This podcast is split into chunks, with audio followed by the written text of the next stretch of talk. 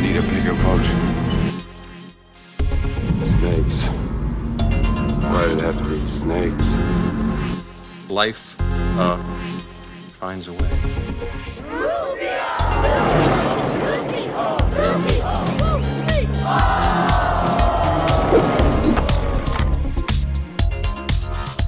Welcome back to Spielberg Chronologically. This is the podcast where myself, Jeff, and my partner in crime, Eric. That's Eric, you. how's it going? We go through every single one of Steven Spielberg's movies in chronological order, and on occasion, we just throw random things in. Not really random, but I mean, we did Poltergeist for good reason. Side- Side project. side project. I mean, side projects or or or interesting milestones that were not necessarily full Steven Spielberg films. Full transparency, I really just didn't even have this on my list. Um, and yet Eric has swayed me into watching this movie. Uh, it it mostly because there is a what would you say a twenty minute, thirty minute short. I think it's even shorter than that. I think it's like twenty minutes. It's like uh, twenty directed minutes, yeah. by uh, Steven Spielberg. So he felt obligated, and I, you know, okay, fine.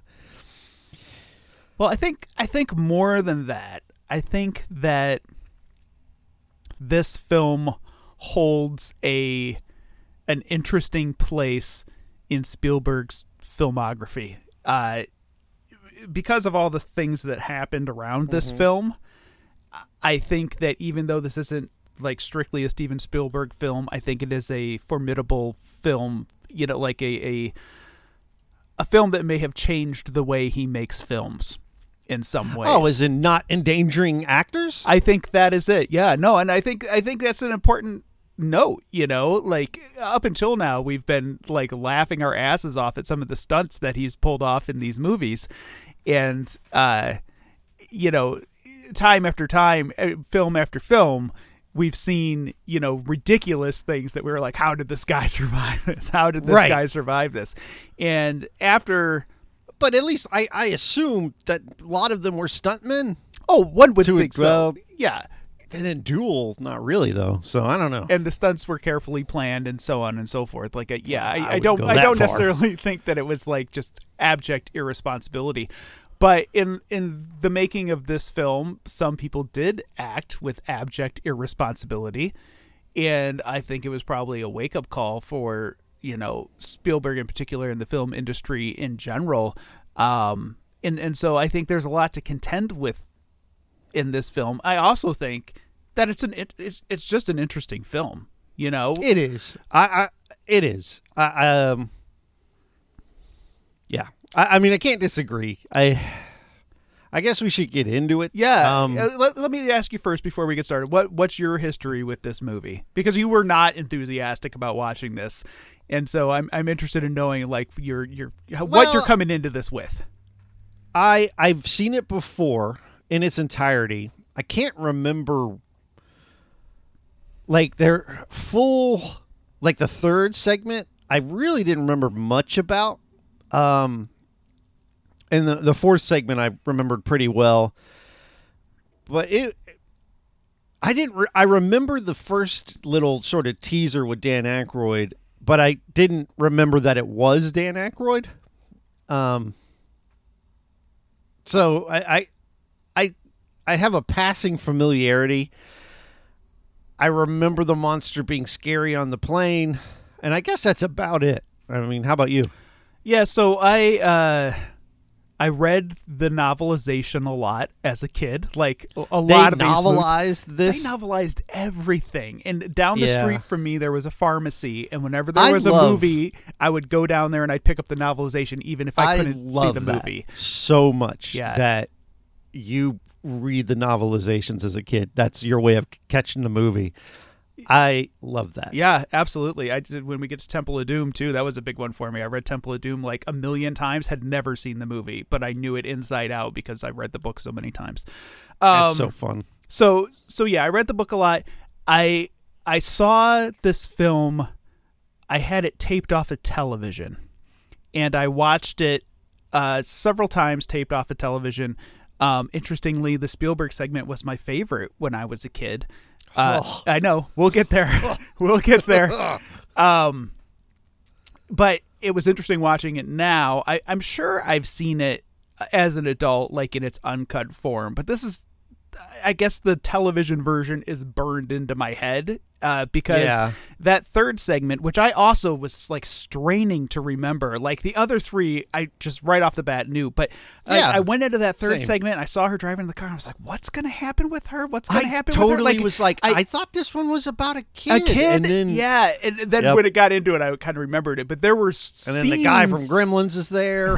there were scenes from that movie, uh, from that segment that I don't remember seeing at all, and so I was kind of like, "What the hell?" Like with some of that stuff. So, So, we'll I get guess to we that. should say So- for those unaware that this movie is four short stories in one film. So, and each story doesn't really connect to the other.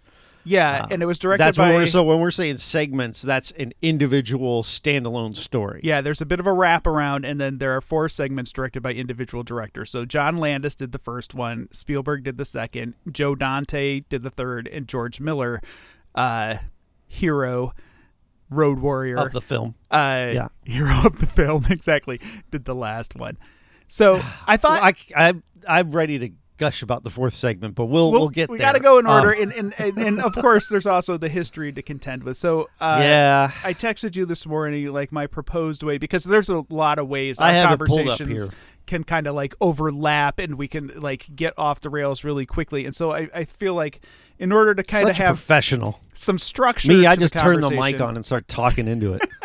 I, I, I, I'm forgoing the usual format. I didn't write questions for you, but I did kind of, I did kind of write this. Well, there's too much. There's just too much. yeah, that's fine. Okay. uh, I did kind of write this structure for our conversation. I thought first off, it, it would be good to kick it off by just kind of talking about the prologue, the the Dan Aykroyd Albert Brooks piece. I love it. I love this. I don't know why I love it so much, but it maybe it's because it's Dan Aykroyd and I love Dan Aykroyd, but that he couldn't save 1941.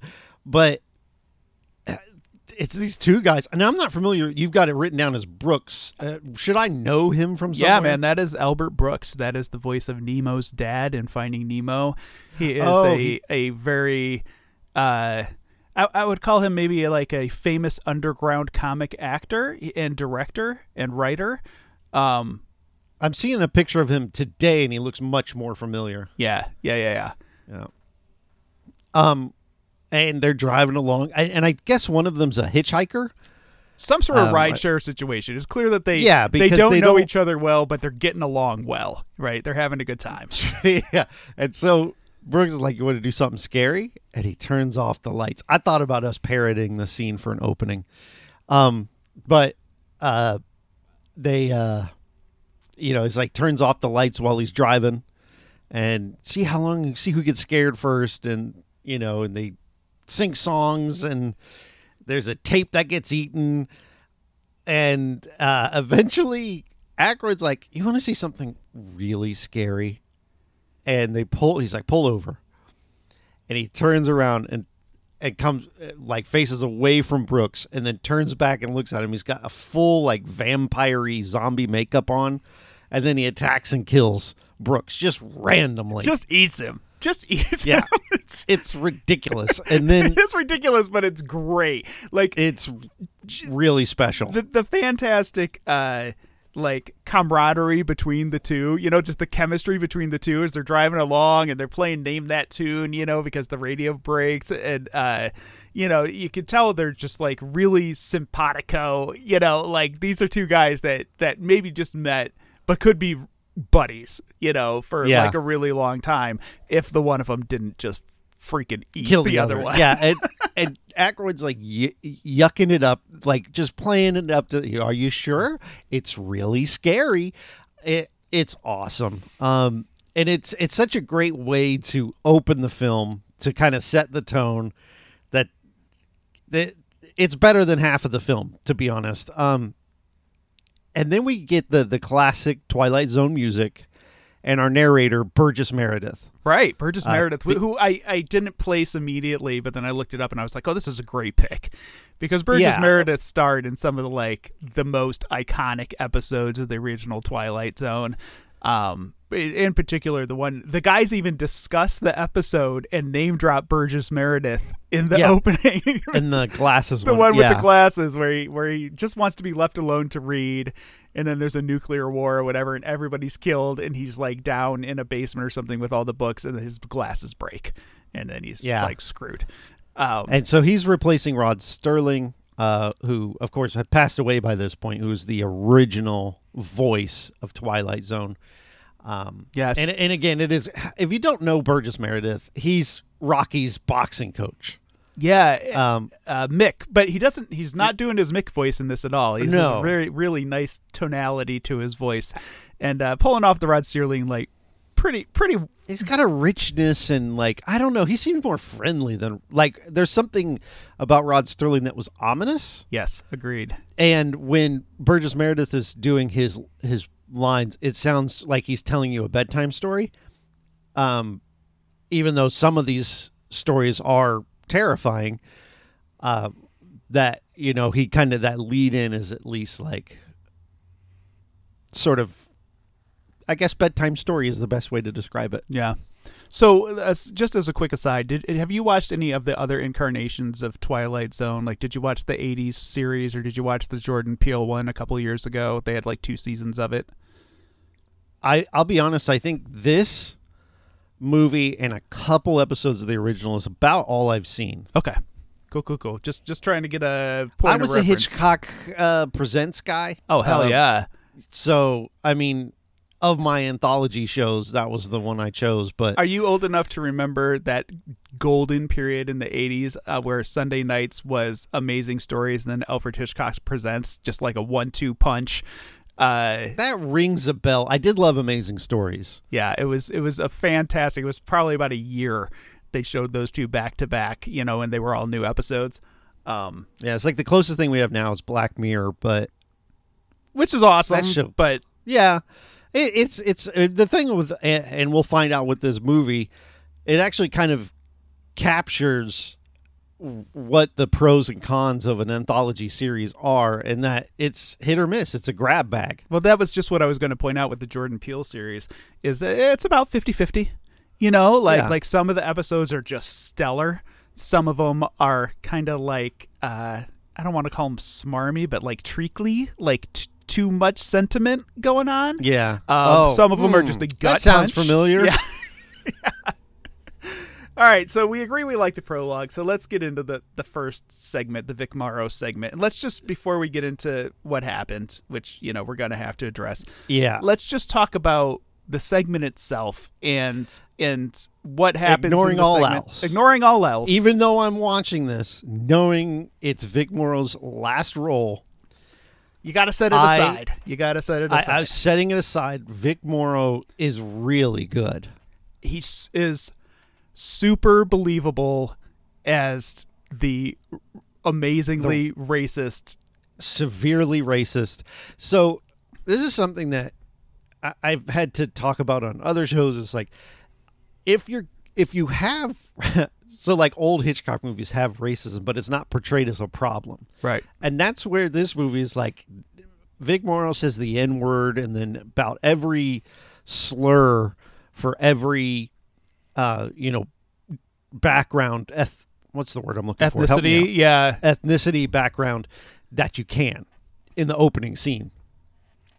And but it doesn't bother me because he's the villain. He's portrayed as the bad guy. this is bad.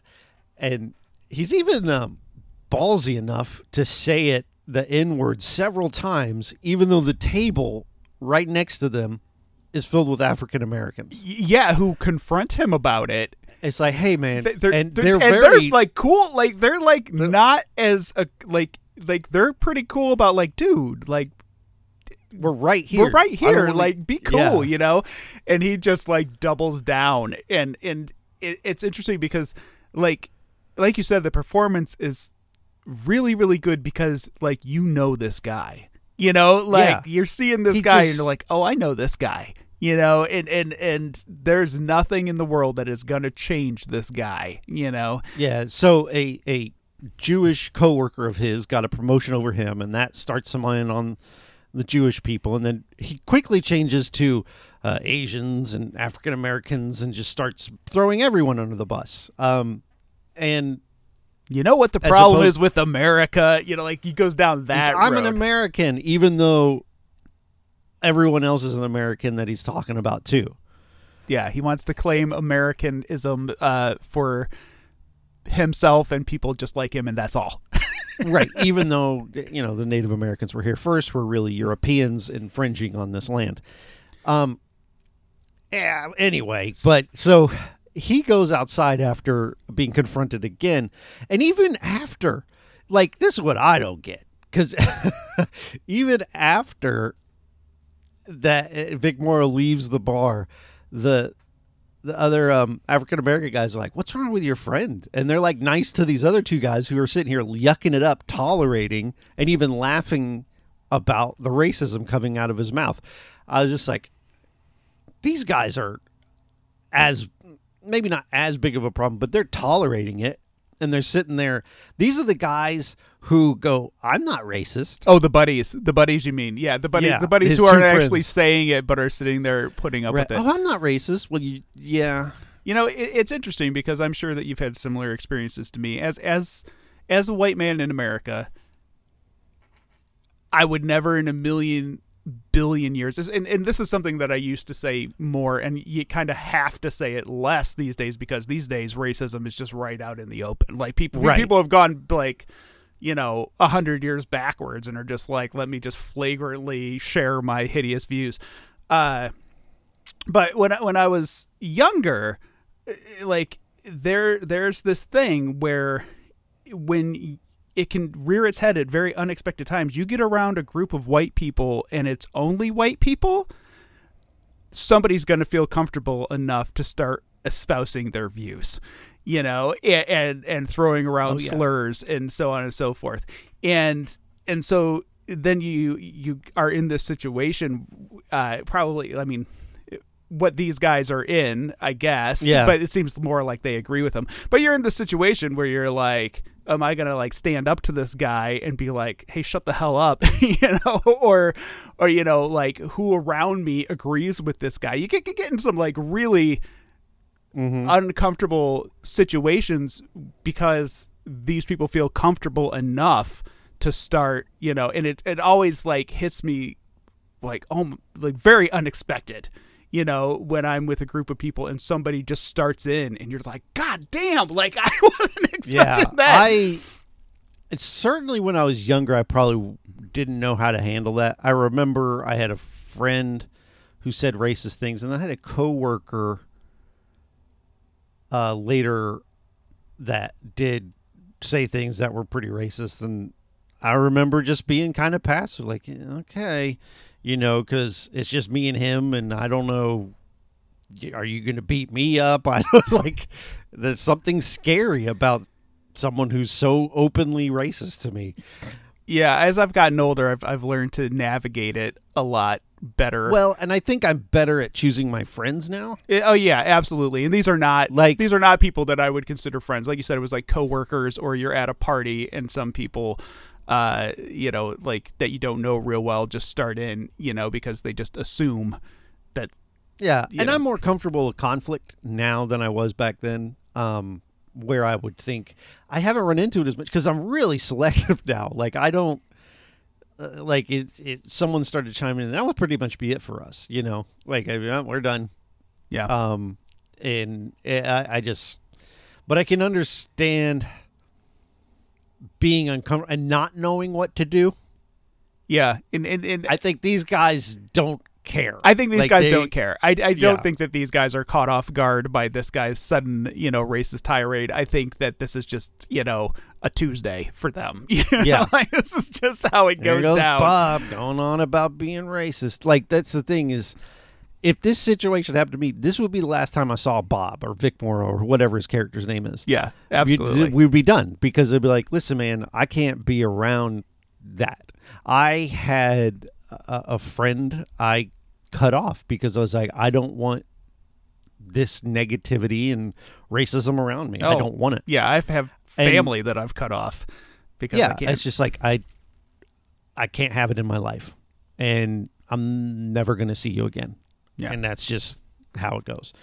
Um, so this story kind of gets pretty repetitive pretty quick. He goes out of the bar and essentially goes back in time to Nazi Germany. Right, he steps out Where- and he just steps into Nazi Germany. Like, Yeah. you- like and you don't at least in the first part of this they don't you don't really see what they're saying but it, apparently he looks at least you find out later on like the minority that is being persecuted in that area era Right. So when he when he comes out into Nazi Germany, they they they I think they I know enough German, or you can kind of tell. First, they ask him if he's British, then they ask him if he's an American.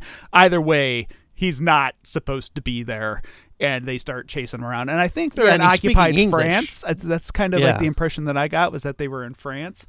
Um, but they they really like Nazi up on him, man. Like they chase him into this building and he crawls out on the ledge and the Nazi guys are standing out there like this moment when he's standing up there and being shot at is the moment i can recall the clearest from the the first time i saw the movie yeah, they're like playing like they're kind of playing brain. like I'm going to shoot right outside his right arm. I'm going to shoot right like they're kind of like Mm-hmm. like doing uh almost a circus act like kind of shooting around I recently went shooting with a buddy of mine, and I can honestly say it's very hard to aim with handguns.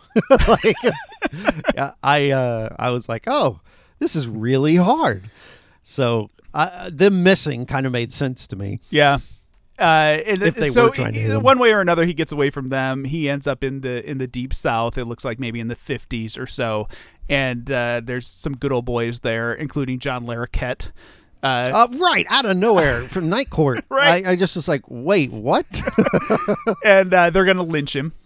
And I, I forget the, the the Nazis actually shoot him, which I wasn't I didn't remember. Like they they just like, Yeah. shoot him in the arm or something, and so he's running around with this injured arm, and so he gets away from the lynching, uh, and then he ends up it seems like in Vietnam, and he is uh, perceived as Yeah, so we should say in this, uh, basically the Klan shows up, and they are gonna lynch him, and he's like, "What's wrong with you? I'm white. Can't you tell that I'm white?" And they can't. So in the context of where he is, they see him as a black man, um, and so he's being attacked in that way.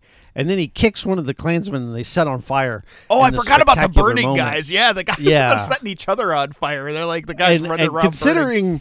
What we're going to get into, I'm wondering, I wonder how safe this was. Like how much precaution they took into that. Yeah. to keep this guy from burning alive. Absolutely. And then, like you said, we jump to Vietnam, where he runs into uh, some American soldiers Yeah, like a platoon of American soldiers, and uh, who killed their own captain. I think that's didn't they say like, we shouldn't have killed our captain? yeah, that seems to be yeah what happened there. Uh, so yeah, then they, they, they perceive him as a as a Vietnamese soldier and, and, and shoot him or sh- try to shoot him or whatever, and he runs away. He ends up back in Nazi Germany, I think. Next, right? Yeah, he kind of bounces between these three places. Yeah. And in the end, uh, the Nazis grab him. They slap a Velcro Jewish star on him, and they hurl him onto the, the, the train.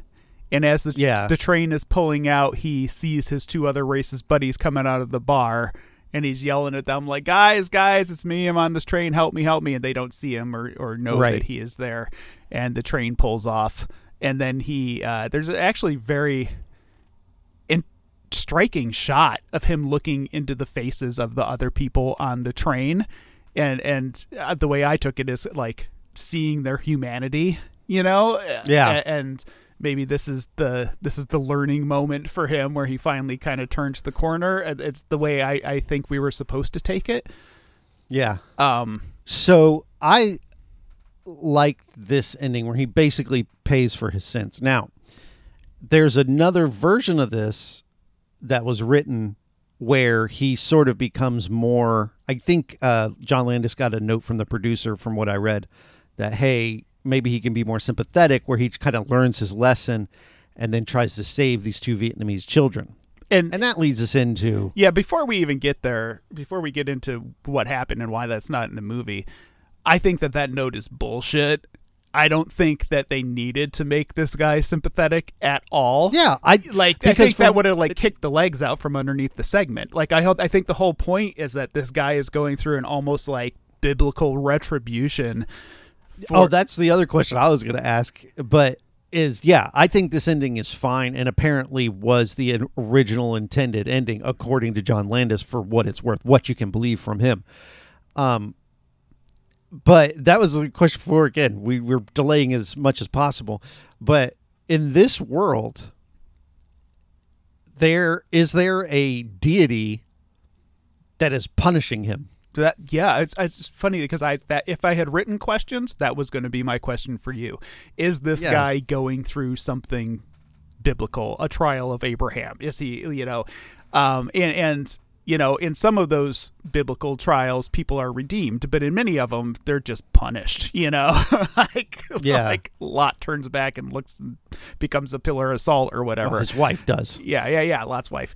Um, so yeah, I kind of do think that this guy is being punished by a deity because there's there's no other logical explanation. Nothing in Right. nothing in science or even science fiction could explain what is happening Unless to this guy. He's in the Matrix, Right. and the the people, the robot overlords running the Matrix, are, you know, punishing him. which That's- which still that's- so- comes down to a deity yeah, punishing him you know? I mean like like there is definitely a guiding hand taking this guy through these experiences. And, and not i don't think the point is to teach him a lesson. He might learn a lesson along the way but i don't think the point is to teach him a lesson. I think the point is just oh screw this guy. Yeah. and we're gonna put him through the ringer. He's done you know? And maybe he's in hell. Maybe he had a heart attack in that bar while he was sitting there espousing his shit, and this is what happens to him after he dies. You know, I think there's a number of different ways to interpret it, but yes, I definitely think that there is a higher power at work uh, putting this guy through this experience. Yeah. Okay. Well, so the reason the other ending. Wait, wait, wait, wait, wait, wait, wait, wait. Before we do it, before we do it, Okay. as it exists, did you find the segment effective? I was too distracted. I I can't. I couldn't get out of my brain what actually happened on set.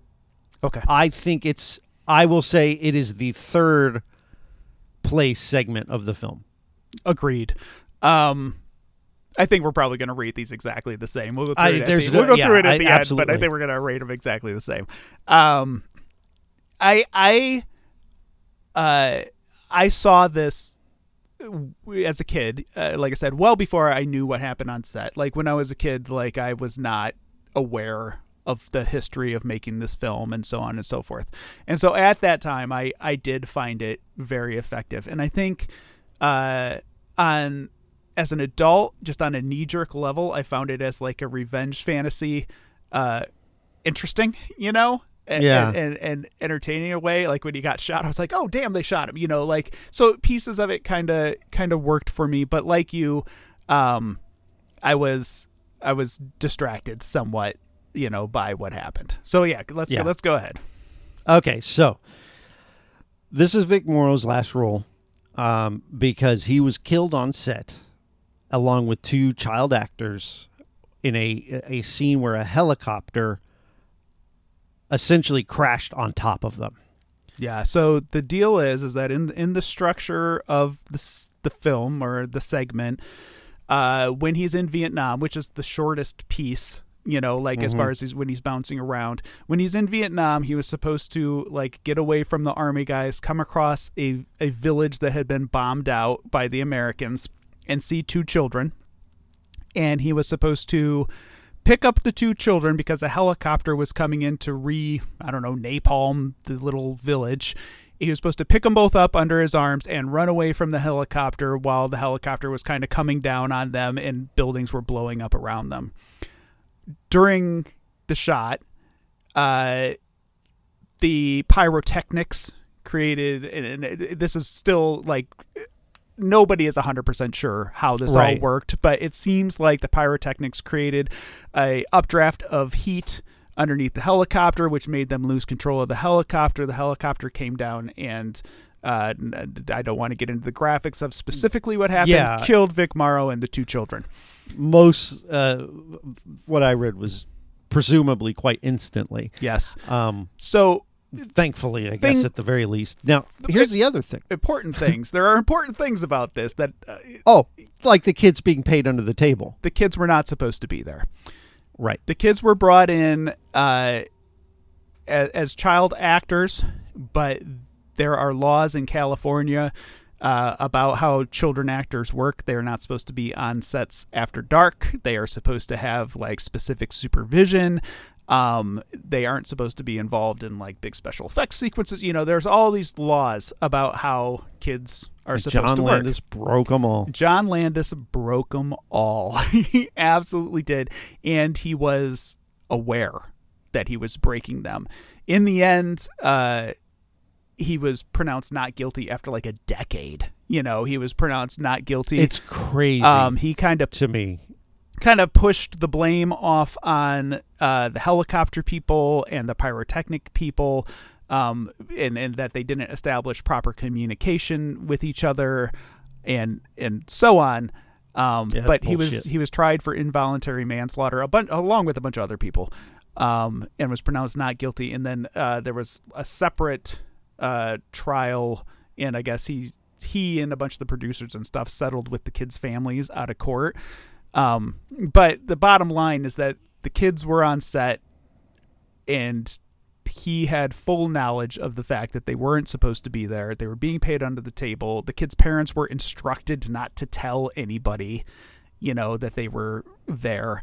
Um, which is interesting because you're making a movie.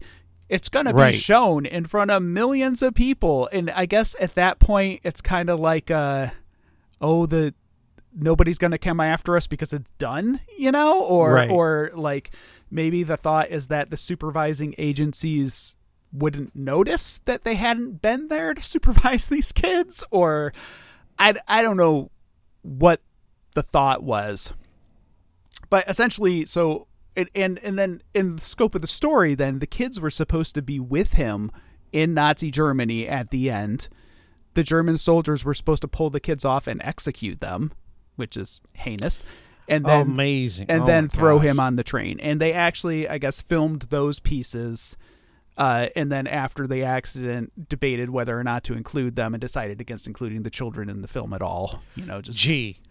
yeah Wow. yeah So it, it makes I'm not super familiar with John Landis's films. I know his name.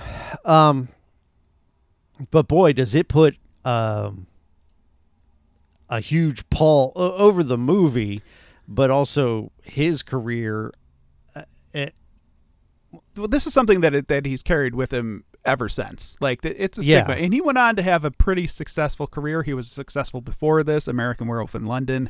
I love American Werewolf. Me too, me too, love it. Yeah. Uh, he was successful after this, coming to America, trading places, Beverly Hills Cop. You know, okay, there's so yeah, I'm a fan of his work then. I yeah, mean, absolutely. But I have a real hard time with this guy, and I've seen interviews with him after this. I mean, even like Michael Jackson's Thriller, that was John Landis. You know, like Yeah. like, um, and and I just have a real hard time with how he carried on after this you know like, Yeah. like, it seems so difficult so it, it turns out that the other filmmakers had a really hard time with this as well and uh so So did this happen before the others made their yes, segments? Yes, this was the first So- oh segment my film. So they filmed the Aykroyd Brooks piece, then they made this piece, and then the other filmmakers were scheduled to make their pieces. So I think, and, and that's why I chose this this point in our talk to talk about this because I think it definitely impacted everybody else. Spielberg was very very upset and unhappy and and was under an obligation a contract to Yeah. make his segment according to what I read last night, he decided he was just going to knock it out as quickly as possible. He filmed it in six days, didn't want to be there, was like, you know, just and it shows. just pra- he just shit it out, you know. Um, Joe Dante, you know, there's not a lot about what happened with him, um, but George Miller was so disgusted with the whole thing, he filmed his airplane segment and then just refused to participate any further like in the scoring and the editing and so on. He was just like screw you guys i'm out of here and Yeah. and left it to joe dante to like finish up his segment as well. So like after the accident the film was more or less like hot potato. Like people were kind of putting in their pieces that they were contractually obligated to do but then like i'm out you know Yeah. i'm just done one guy had his name taken like one of the assistant directors was like just take my name off it completely like he had a pseudonym in there. Yeah, he did the alan alan Smithee route uh, which is Yeah. what hollywood It- uses when somebody's like crazy. you Like it, because there's been deaths on scene, eh, but this one just feels so negligent compared to others. Like you think of Brandon Lee, and you know, sometimes shit happens. right But then, if you had taken every precaution and then shit still happened, that's one thing. this feels like no precautions Full negligence. full negligence like like willful Breaking of the rules. breaking of the rules it- to try to get this shot landis is screaming into the he- walkie-talkie for the helicopter to get lower you know Yeah. and the whole thing goes to crap and, and innocent people are killed uh and uh, yeah it, it really casts a pall over the entire thing and apparently it cast a pall over them and uh as a result of this, Spielberg had been good friends with Landis and cut off, just flat out cut this guy out of his life after this, uh, and never worked with him again. Um, he also made a lot of very public statements about changing the way that he made movies and and how he needed to grow up as a filmmaker and take better responsibility. Uh, he made a lot of statements Amazing. about how everybody on set has the right to yell cut if they feel like somebody is in danger or safety protocols aren't being followed. Um, so you know, since Hmm. which this- is great, and uh, which makes me like the guy even more. But, and I think going back, like we've done, there be many times. Whoa, whoa, whoa, whoa, whoa. God, God, this guy should not be jumping off of the top of this bus. right. They should be jumping. we can't have the snake this close to our lead actor. We just, I mean, so uh, yeah. Um, and that this is the main reason I didn't want to do the film. I didn't want to talk about this. It's so depressing.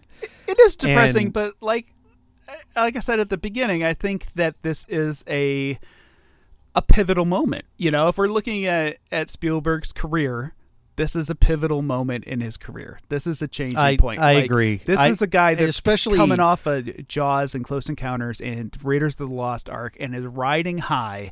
And then this shit thing hap this hideous, hideous thing Yeah. happens in his career, and now he's got to deal with it. You know, Yeah. uh, uh, you know, E.T. was the last film that came out before this, the most successful film of all time at the time. And now all of a sudden he's associated with this black cloud, you know, uh, uh, you know, people died. No, I think you're totally right. Especially with as many times in the past we've been like, "Wow, that was a dangerous stunt," and then to have and seeing him as two different actors, right? The young, nothing can go wrong. You know, when you're young, you sort of feel like nothing can go wrong for you, and then as you get older, you're like, "Oh yeah, I can."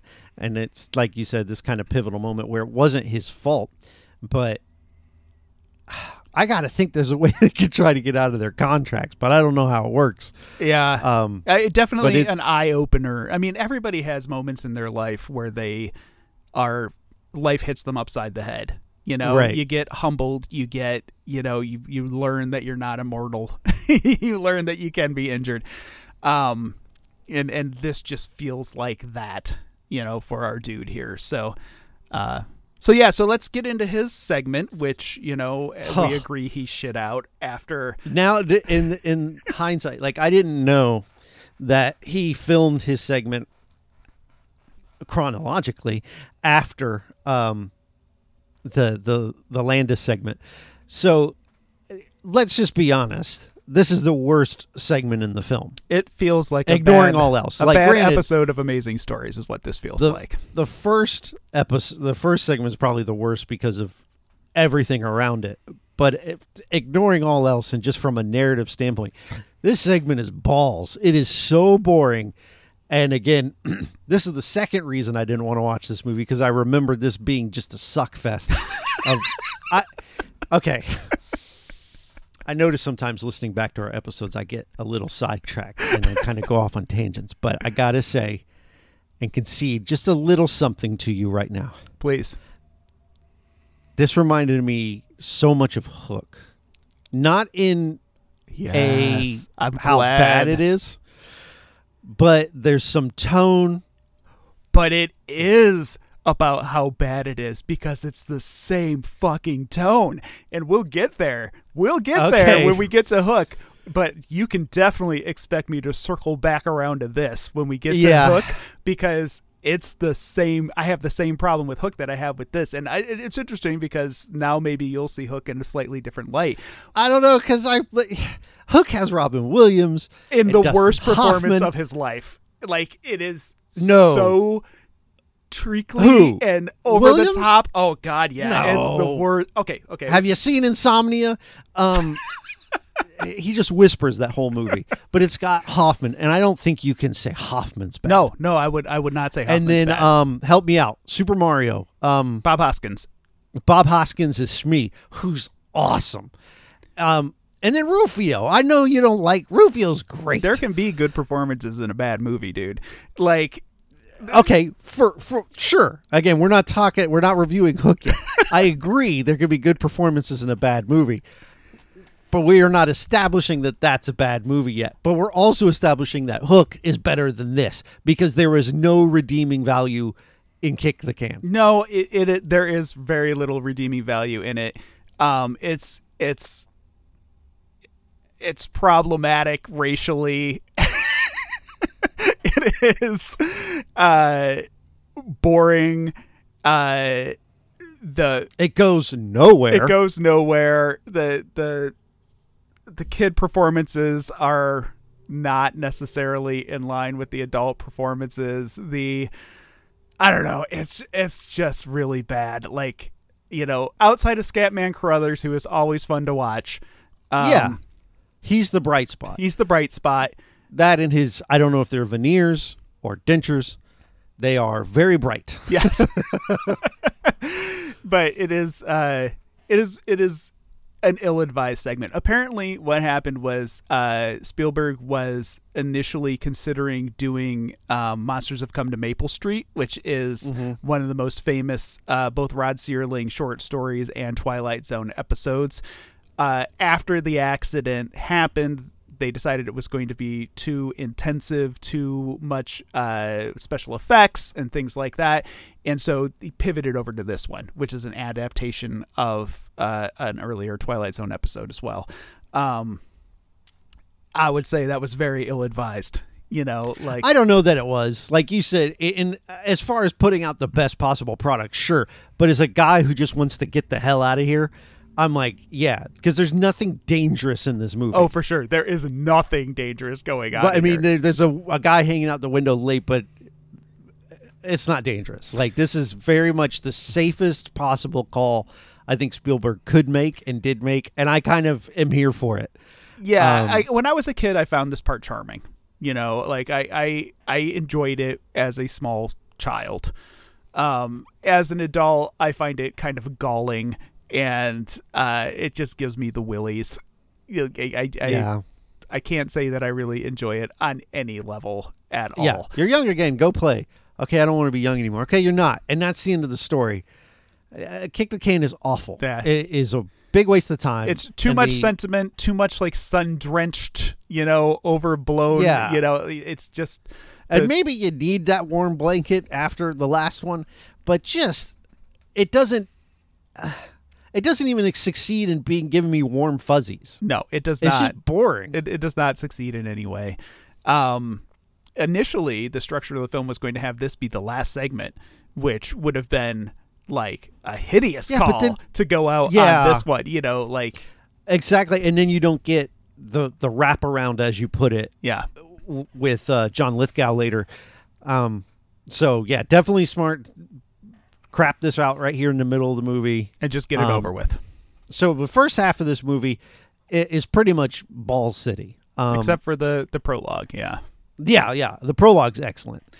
Um, and then finally, we actually because when I think of the Twilight Zone, and I think it's probably me not having actually watched them any. I think there's always something chilling that needs to be in a Twilight Zone episode, and there just isn't in in that segment. And and maybe it's again I'm conflating Twilight Zone with Hitchcock episodes and stuff like that, but.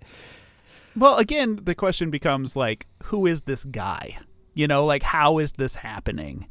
Like, is he just this magical guy? So, you know, Yeah, he's like an angel that goes from place to place. Uh, yeah. And then, I mean, the moral of the story is even though you're old, you can still enjoy life. You don't have to sit around and wait around to die. I think is the moral of the story. yeah, I think But that's how many the moral of the story. 80, too. 90 year old people are going to this movie? Yeah. So I guess it's supposed to make the younger people feel better about the older people feeling better. I don't know. Yeah. Whatever. Uh, okay. It's, it's so stupid. Let's move on to segment three. Let's we- we- something better. something all right. better. Um, so we agree the dead last, the last segment in a vacuum is the worst thing about the movie. Oh, for sure. In a vacuum. Yeah. ignoring all else. Okay. So the next one is um I I've read it it's like it's a good life is the name of the segment. Um and this one starts off like we said with a woman driving and ending up at a bar. And she meets the guy from Gremlins. I can't think of his name. You probably know it off the top of your head. I do not. But I Oh, really? Okay. Yeah. I just figured you're like a big Gremlins guy. I am, but I don't Uh, know that guy's name. yeah, but he's iconic and he's flirting with her. But there's this kid playing an arcade machine and it's not working correctly. He's playing Tempest. He's playing Tempest, yeah. Uh, for those nerds out there like me and a guy who runs a gaming website knows that he's playing Tempest and he's banging the machine and there's something about it that's affecting the v- television that's showing a boxing match. Yeah, something. And I don't know why these guys watching the TV assume that the kid banging on the arcade machine on the other side of the bar is affecting the picture on their sports Though. I know some pretty like this did not seem too far fetched for me because I remember as a kid, my dad not knowing how technology works, and now he he knows some technology because he installed phone systems for years. But on my we had this Macintosh computer, and my brother changed the desktop to this just this simple pattern. And my dad was like, "Stop doing this! It's taking up all the memory and it's making it run slow." And my brother, who is a technical genius, is like, "Dad, you don't understand." And my dad goes, "Just let me have this." so I could see like these guys be like, "He's messing it up. You can't convince me otherwise." Um, so I, I didn't find it to be too much of a stretch for me. Okay. Yeah, yeah, that's fair. Okay, so the the perception of them is that he's messing it up. So so anyhow, they come to push the kid down because jerks, you know. And Yeah, they're grown men, and he's what eight? eight. Yeah. So the kid leaves the bar. At the same time, the woman gets offended that the guys are such jerks, and she leaves too. And this leads to another one of these stunt moments. And you actually texted me last night exactly at the moment like it was it was like a miracle exactly at the moment where i was watching this little scene over and over and over again you texted me an image of this scene and it was like this is incredible I watched it. i watched it 10, 15 times. Well, I I- just kept hitting. I, I was like, is, did they really just put this kid on a bike and hit him with a car? Because yeah, that's what it it's looks like. very good. It's very good, and I know we're in the the post. Two kids just died on set. This looked a lot more safe, but it was But it still, still looked like they ridiculous. put the kid on the bike and hit him with a car. like in ET, there are scenes where the kids are on the bikes, and I'm like, oh, that's an adult in an Elliot hoodie at, in this particular. Yes, Like they they yes. subbed in adults. This really looks like they just put a kid the on a bike and hit him kid. with a car. Hey, you're gonna run into that car, and like, it's gonna be moving, it's so hit it lightly. You know. and it. I when you watch it on a 15 second loop, it's even better because it, she backs up, she goes blink, and she goes shit, and you just keep watching. And when I'm watching it back over and over and over again, I'm like, she. I, in my brain, it's like she keeps running him over. It's like shit. I did it again. I don't know. It. I laughed so much. Which Yeah, it's it's, it's pretty it's excellent. so good. So she messes Um, up his bike, and he convinces her to take him home. Right. So Yeah. she she drives out to this house in the middle of nowhere to drop the kid off, and there's all these beat up cars out, which turns out to be important. That this place is like surrounded by beat up cars because nobody has left this place in a long time. She gets inside, and it's a creep show It's inside this so house visually awesome. the This- house i never when i was a kid i never noticed how cool the design on the Yeah. house itself is like This, is artistically my favorite segment. I just the way it looks and is shot, and some of the practical effects later in the segment are so good. And that's that's the pieces that i didn't remember as a kid with some of those practical effects but and I love the story. I love. I didn't like how it ended, but I really love the story and how well it plays out. yeah It's really good. so the family is is you know like very much uh they fawn over this kid and Yeah, Like- and he tells you, or, or tells the lead early on. Yeah, my parents don't really care. It's my birthday today, and no one even notices. You know, no, no one cares. And so you get home and you think these are his parents, and they're very attentive. And oh, he's home. Anthony's home. And then the uncle, who uh, is played by Kevin McCarthy, who I know from UHF as R.J. Fletcher. Uh, I love him. He's just, Just in all in- the things. Like that guy's in tons of stuff throughout the But he's 70s and R.J. Fletcher, Sure, okay? sure, sure, sure. we're gonna watch UHF for this show just because it's that's twice now we with the Indiana Jones parody and it's I love it. You bring it Um, up once an episode, at least. It's a really good movie. You should watch it. Have you seen it? yeah, I saw it at the theater when I was a kid. Okay, all right, good. That was I was gonna say. Um, yeah. So he's in it, and so there's this family. There's an uncle, someone you presume is like a sister, but I don't think so. I don't think she's really his Um, sister. No. his real sister's upstairs in one of the great shot uh, and then his presumably mom and dad but i think you find out they're almost like foster parents I think they're just kidnapped. I think they're all just kidnapped. I think he brought them all to this house under false pretenses and was like, "You're my mom now. You're my dad Yeah. now. You're my sister now." you're my uncle It turns out and then they that this kid has ultimate power you know like like anything that he wishes comes true and so he's keeping this family trapped in this house to behave as his family and more or less worship him and do whatever he says uh and you know he's a kid. And so he has weird priorities. Everybody watches cartoons. Everybody has dessert for dinner every night you know.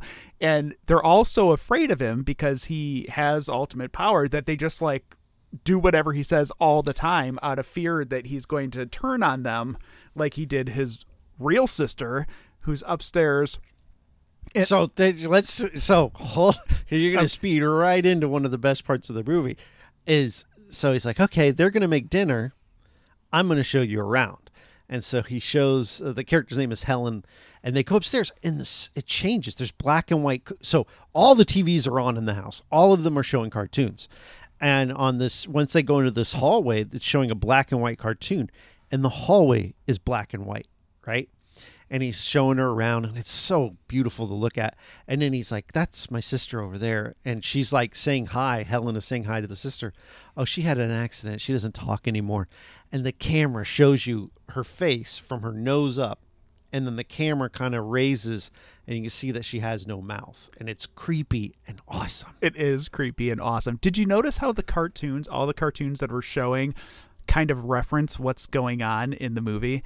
Like I certainly with the crows the Heckle and Jeckle, like anything I think can happen. Look at me, I can turn into whatever I want. Like yeah, like all the cartoons kind of had this weird overtoned uh, to to what was actually going on in in the segment. Um, so that leads into like they have the dinner. It's gross, you know. Like the the woman says, you know, you shouldn't be feeding. it's him- all desserts yeah, and- you shouldn't be feeding him like this all the time. And the kid gets mad at the other people, like you should have told me that. Uh, so then but the- can you blame him? right i mean he makes the uncle do a magic trick. Uncle, because the woman's trying to leave at this point. She's creeped out. She's like, I got to get out of here. No, no, wait, Something wait, wait. is wrong.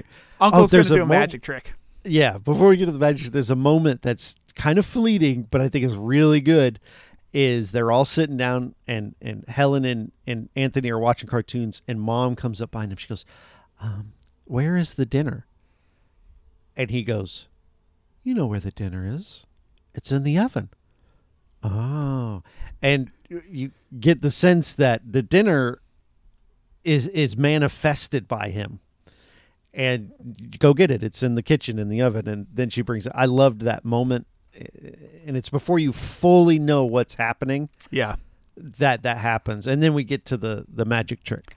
So the uncle's gonna pull a rabbit out of a hat, but he doesn't really know that he's gonna pull a rabbit out of a hat. Like the kid provides him with a hat, and he gets up in front of everybody in the family, and a spotlight comes out of nowhere. And it's a great moment again because the teacher is looking around, like trying to figure out where the spotlight's coming from. Nope, just a spotlight. Well, even as surprises the uncle, he's like, "Well, yeah." So he reaches in the hat and he's really scared and he pulls a rabbit out of the hat and you could see the relief on his face like Yeah. it's just a rabbit. And then I forget what happens, but something triggers the kid and then this crazy ass cartoon monstrosity rabbit comes out of the hat and it the- looks incredible. it looks so cool. Like this is one of the the practical effects I think you were referencing. And it, oh yeah, it's like, oh my gosh, who made this monster? Like, it, it's really, really good. yeah. Uh, and, and then it it goes from then you kind of get some exposition as I can do what I want, and then he makes the TV crack in half, and then what sounds like the Tasmanian devil comes out, and it's this weird sort of It kind of looks twisted version of It looks like a practical Taz while it's spinning. You know, like but it's also got no hair on it, yeah, and it's kind of gross. And then it changes into various other monsters, and then the final one is this like bouncing thing with the eyes poking out and steam going everywhere. It looks so cool. Yeah. Um, and we skipped the part where he takes the fake sister and he shoves her into the cartoon, which is pretty, oh yeah, pretty stellar as well. Like the effect of Yeah. her being in the cartoon isn't particularly well done, but the cartoon itself around her is is like this nightmarish, hellish vision. Like she she dared talk back to him or like call out that he's a monster. I think she put a note. Uh, the teacher, Oh, yeah, the teacher finds us, a he's a note in her purse, and everybody Yeah. blames the sister. So he sends the sister into the cartoon. yeah. Even though it may not have been her, Yeah, totally. the family's like, oh no no no no. Uh, yeah, it, it's good. And then we kind of get this dreamlike state because again he gets angry and he wants every I hate this house, everything go away, and it's just him and Helen, and he sort she sort of is like, I can help you with your powers. I'll take care of you, which is this weird ending. And they get in the car and they drive off, and now she is his mother. She's his Jedi master. She's his guru. Like I kind of got the impression, and she has this idea that she thinks she can control the kid, you know? or help him learn to control himself. Yeah, like the ending is shit. So like. like a really strong segment up until that point. But i guess it's because she's a teacher and she feels she hadn't had much direction in life it said at the beginning she didn't know what was coming next. So she decides she's going to take on this kid and be his mentor or whatever and they're going to travel the world together and she's going to teach him i don't know to be a superhero to be a new jesus. Who, who the hell knows what she has in her mind? In my Right. mind i'm thinking get him to sleep and then hit him with a rock like or she's maybe sees this as the other thing a little bit darker. Is like, huh, this kid's my ticket to fame and fortune, or you know, right whatever. It's like, he can- opportunist he could just give us a huge house and we can have whatever we want. I don't know. Like, I don't think it's a good plan. like, I'd like to see part two where, you know, because a kid with ultimate power, I don't know that you can raise them no because the time when they don't want to do something, as soon as they know, and this kid already knows that I have power over you, you lose. Like, yeah I just I don't think it ends well for her. No, absolutely not. That's why that's why I'm saying like as soon as possible you're dropping a cinder block on this kid's skull. Like you got to take this fucker out like ASAP. Hit him with the car again. Something. Yeah, something something you got to get rid of him because uh, yeah, trick him into trusting you, and then and then get rid of him because it will not end well for anybody. It Would have been end well for the ending world. Like this has got to go. Yeah, like a better ending would have been if she Thelma and Louise them, Right. You know, and just drove off a cliff and like you're like, wow, what a sacrifice she made for us, so we don't have to deal with this crazy being. Nonetheless, a really good whirlwind of a segment. Yeah, 20, 25 solid minutes, you know, right Yeah. up until the end. Yeah, exactly. Like there's five minutes of this that aren't good, um, but the rest of it's pretty good. But again, I think if if she drives them off a cliff, then it's like okay, that makes sense. Yeah. But alas, that's not what happens, and we cut to an airplane in the sky. and and this is this is this is the part of the movie that everybody knows and remembers. You know, like this Yeah, is this and- is the banger. Yeah. So the original, so it's Nightmare at twenty thousand feet, and the original stars William Shatner. In a fantastic, yes, of course, I've seen it. Yeah, Yeah. yeah, yeah. Uh, also very good, but this, Yeah. I think, just ratchets the whole thing up. There's so many great, like visual. I have this moment of Lithgow's face in my mind. I love John Lithgow anyway. Um, he's so good in it. So like he's in the bathroom of the airplane, having they're flying through a storm, and he's a mess. And you know they get him back to his seat. They settle him in, and she's like, "Do you want some? I'm not supposed to do this, but I have some sedatives." And the the flight attendants are super nice, like way more patient than they'd be today. He'd be duct taped in his chair. oh yeah, for sure. so how how are you with flying? Are you a nervous flyer? I love it. You, you oh, enjoy man. flying? because it's like so usually when I'm flying, I'm going to Washington State, which is on the other end of the country. I'm in Florida. And it's a 5-hour flight and it's 5 hours where I have no obligations. I get to read, play my Switch. It's 5 hours. I have and I've never been on a plane with a crying baby, but even if I did, I got headphones. I'll make it disappear. I love it. Love flying. I am not. I I am more of a John Lithgow, and I I fly frequently, not not super often, but several times a year, and I I get up there and go into low key panic mode. And I remain that way the the entirety of the flight. Nobody looking at mm. me would know that I'm freaking out, but I'm freaking out the entire time. Like, and for me, being in the bathroom is the worst place on the airplane. Like, I hate the airplane bathroom because the whole Yeah. time I'm in there, I'm thinking there's And about the- four inches of man-made garbage and plastic between me and the abyss right now, and like I just, it's it feels cramped and claustrophobic and hideous. So when I saw him in the bathroom at the beginning, I was like, "Get the hell out of the bathroom, man!" like my only thought when I'm in the bathroom on the airplane is what if the airplane starts crashing while I'm in the bathroom and I'm going to be stuck in here? Like like it would be realistically any worse than being anywhere else on the airplane when it's crashing, but that's the only thing that I can think of while I'm in the bathroom. So I strongly relate to John Lithgow in this segment. Like I, I am a nervous flyer, you know, and I, like you, I play with my Switch, I wear headphones, I watch movies, you know, but the whole time in the back of my head, I'm trying not to think about the plane exploding while I'm on it. Yeah.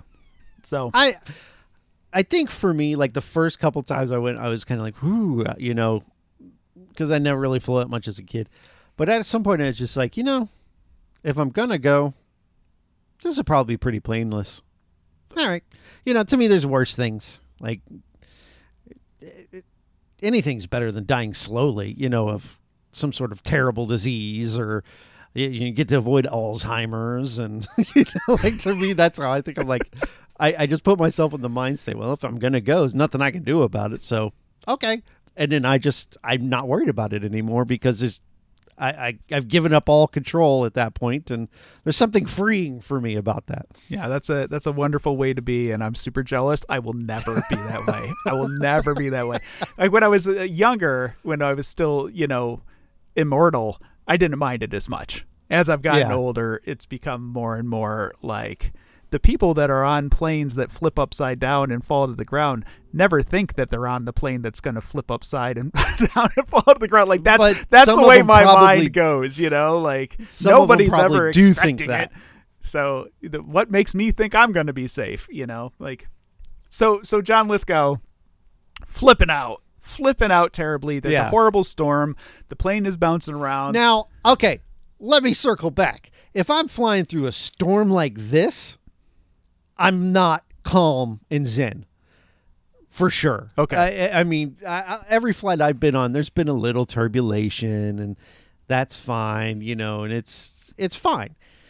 I, I've never been on a flight like this where they're going through a storm. Okay, I certainly would would not be at peace in that moment. Yeah. But but he's already got flying anxiety, and they're going through a storm. So he looks out on the wing, and through it, it the way this is filmed is so good. It's so It's good. so good because just through all the wind and rain and lightning and crap, you see this thing out there on the wing, kind of tearing at the wing and like ripping pieces off and biting them and so on and so forth. And then I think even in that first shot, the lightning lights up and it's sitting on the engine and you get your first clear view of it and like the lightning hits it and it just loves it. It's like ah It's a it a metal monster. It's like the ri Like I swear he has an electric guitar on there, riding the wing. lightning's hitting him. His tendrils are blowing in the wind, and you just hear like a nasty lick come on. I would have just put it over the top for me, but um, yeah, he's um he's he's loving life, tearing up this plane. He is all about it. So Lithgow, of course, freaks out, and the the way that they handle the other people on the plane, there aren't many characters on the plane, but the ones that are there are stellar. Like there, Yeah. there's the big guy in front of him who's like the the FAA security guy. It turns out, and the little girl with the camera is like so perfectly cast as like the irritating kid who is kind of cute but kind of irritating and is in your face too much when you're freaked out. Uh, just stellar. So he's freaking out. The the flight attendants keep circling back around to him, and I forget how many times he freaks out before they really decide they're going to take him down. I think he, like it's a pretty quick segment. It's only 20 25 minutes Yeah. long. Um, They're pretty patient with him though, and one of the flight attendants is quite sympathetic and, you know, tucks him in, says, I'll sit next to you. And he's like, nah, I'm good. Like, they really try to take care of him before they have to take him out, you know? Yeah. But eventually, you know, he keeps looking out and seeing things. Nobody else sees it. He flips out, and they're like, "Okay, we got to, we got to do something with this So guy." that's when this, like, awesome visual. He he sits there and he opens the window, and the monster's face is just right up on the window. And it's a hideous looking monster. It looks great. And they cut to his face and they do like this brief moment where you have to rewind it a couple times where his eyes bug out, almost like um do what's the character from Roger Rabbit at the end? Christopher Lloyd's character. right? Yeah, yeah, yeah. Doom, Uh, Judge Doom. Bug, Judge Doom bugs out, and then it cuts to him getting up, yelling, and the camera is like even with his face, so it has this awesome, like surreal zoom out moment, and it looks so good. And then they grab him, and Lithgow's face is nightmarish in like his sort of mania he is in, and it they capture him and tie him down, and it's great he now, how does he get back up to? Oh, he gets the gun. he gets the gun. He's he's so the the FAA guy is wrestling around with him, and he has a, a gun holstered on his ankle. And Lithgow gets the gun and rushes uh, over to the window and is like, if nobody else is going to do anything, I'm going to take this thing out. And I think first before that, he's trying to break the window with the oxygen tank that broke free, right? And then right. he gets and he even says at one point in the movie he's not as worried about himself as everyone else on the plane, right? yeah, Like there's this point where he breaks, and I think that's when he opens the window, and you know he breaks at this point, and it's just I'm taking this thing out. yeah. and I don't care if I die to do it. I'm I'm this thing's got to go. Everyone else is going to be safe, and that's what he does. He does. He shoots out the window. The cabin He decompresses. He gets sucked halfway out the window. The FAA guy's trying to hold him in the window. He's out there like busting shots out at the wing, like trying to shoot the thing. Everybody Yeah. in, inside the cabin's going nuts. Stuff is flying all over the place, you know, and the plane is like bouncing all over. Like it was already on the verge of like not making it because the thing is taking out so far two of the four engines on the plane. And uh the thing comes over and takes the gun and I think it bites off part of the gun. Yeah, it it shocks Luke. I was like, and I almost feel like the monster's like, like once they get out of the clouds, the monster looks down, the clouds clear, and you can see the runway, and the monster's like, "Time's up," and almost like, sort of is like, this guy's got balls. Yeah, I like this. the monster guy. was like, "This was a good one." like even though I didn't kill anyone on this flight, this was a lot of fun. It's good almost like you've seen Dirty Rotten Scoundrels yeah, at the end of the movie where she's like, I've I've taken a lot of people for a lot more, but I had way more fun scamming you guys. And that's what this is. And he's like, All right, and he flies off into the night because it can fly and goes to on to terrorize someone else. so they get It's very good. It is very, it's very good. It is very good. It's very effective. It's very like dizzying and claustrophobic and you know just filmed in such a way that it puts you really off kilter. And as somebody who has like you know problems with planes and motion and so on i'm watching it on the edge of my seat like kind of like bobbling around like oh my god like it, it very much worked for me. I can't even imagine seeing this in a theater. It would have like melted my brain. Um they get down to the ground. Bottom line, the plane lands. Everybody's safe. A crew comes out. Now, at this point, people on the plane still think Lithgow is just nuts. They're like, he's out of his mind. Like, they've got him strapped in a gurney. They're throwing him in the back of an ambulance. crew comes out to take a look at the plane uh, because they say, okay, one of the engines out. We're, we're kind of worried about the other one. We need you guys to look at it, see if any fuel is leaking. And they come around to the side of the engine, and there it is. The engine is just torn to crap. There are like claw marks in it. There's stuff sticking out everywhere because the the well, they were the thing was like ripping off hunks of metal and throwing them into the front of the engine. like, Oh, he's good. So He's good. So good. Uh, so Lithgow, of course, then to to wrap the whole thing up, he's in the ambulance. Turns around, the ambulance driver is Dan Aykroyd. Oh, you Dan heard you saw something real scary up there. You want to see something really scary Really scary. And then he puts in a tape that's playing the song from the beginning. that was playing in the car at the beginning of the.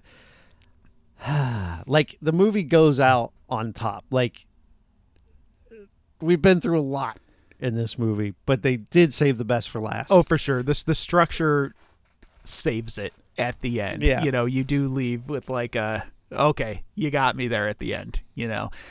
Um so I think we rate I think we're going to rate this the same way. yeah. It's. Uh, I mean, the best segment is the fourth one. Yeah. Then the third one, then then the first Two one. would be would be the one with the kid in the cartoons, Yeah. and then the uh, Ma- uh, Morrow one, Yes. And then finally the the Steven Spielberg one.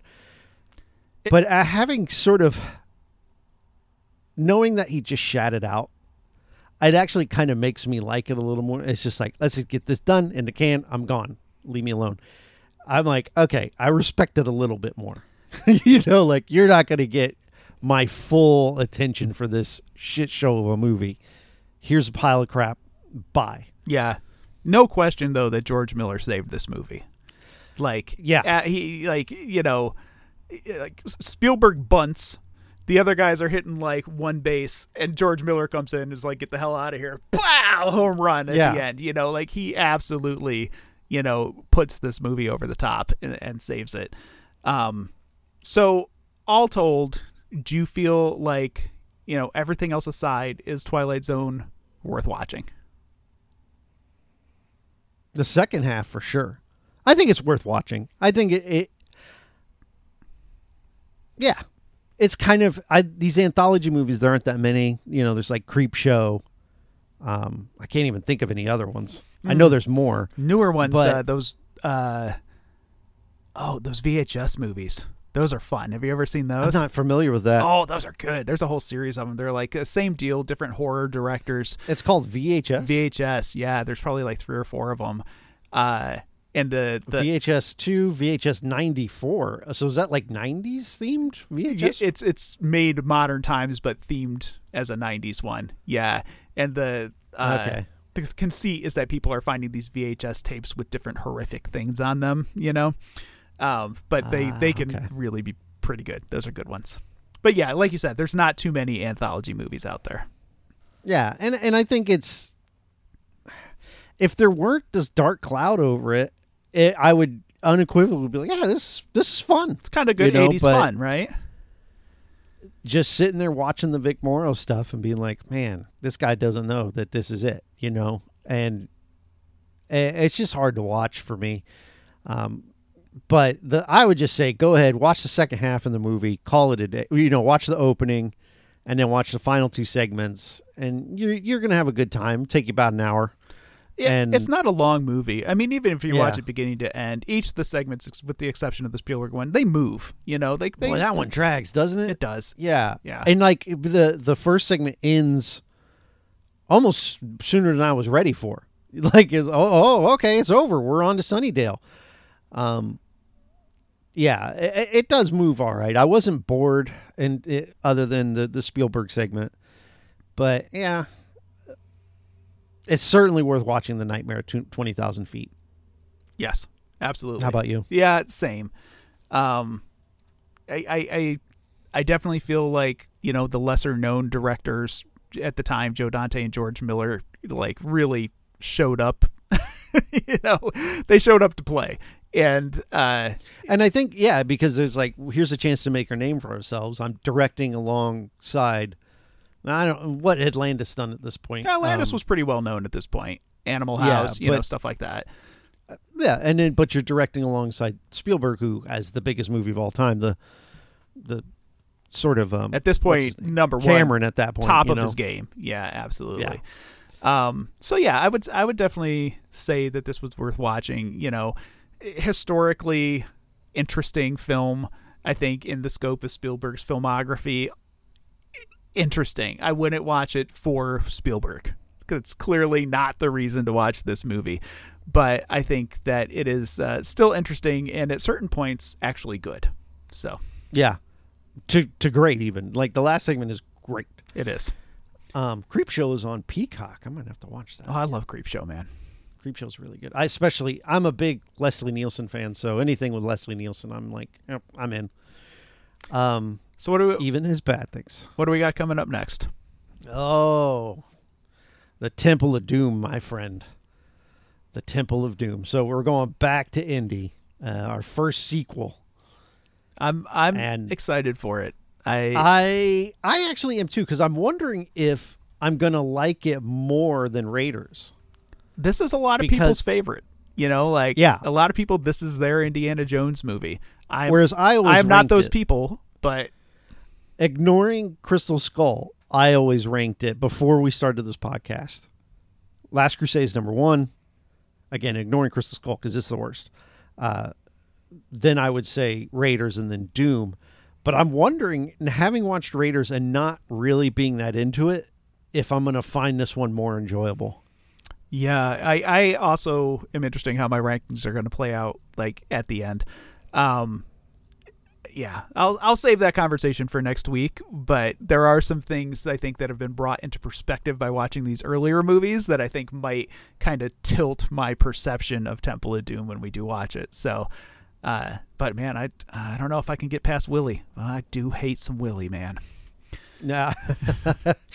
um, and there's been a lot of talk about short round sort of being the replacement for Yeah. Indy. You know, like it, it makes the most sense. Um, Well, he's and I in think that it's a good way to Michelle Yeoh redeem the movie. character. Yeah, and uh, that that actor has really come like splashing back into the spotlight in the last six months or so with that movie. or he's even recently with the Everything All at Once. yeah, that's what I'm talking about. Um, yeah, Yeah. like he's he's really So uh, it could be good. yeah. I don't know. Yeah, we'll see. We'll see. He was an Encino Man. Oh yeah, he was an Encino Man. I love Encino Man. Anyway, uh, I guess that's it for us. Uh, if you want to get in touch with us, you can do so on Twitter. He's at Eric underscore Hauter. I'm at Podcast by Jeff. Uh, you can check out GamingNexus.com for all your video game needs and reviews. Um, what else? Uh, You're the movie Draft House, yes. which is another movie podcast. If you there aren't enough in the world, um, and uh, it's definitely worth your time if you like anger. Um, wha- Budget Arcade, free to play games and indie game reviews in a podcast form. I guess that's it. I'm done. Are you done? I'm I'm done. Yeah, we'll see you next week. Check out for, the uh, links for all the dis- that I well that we'll just yeah you close. You're better at this than me. we'll see you next week for Temple of Doom. Thanks for listening.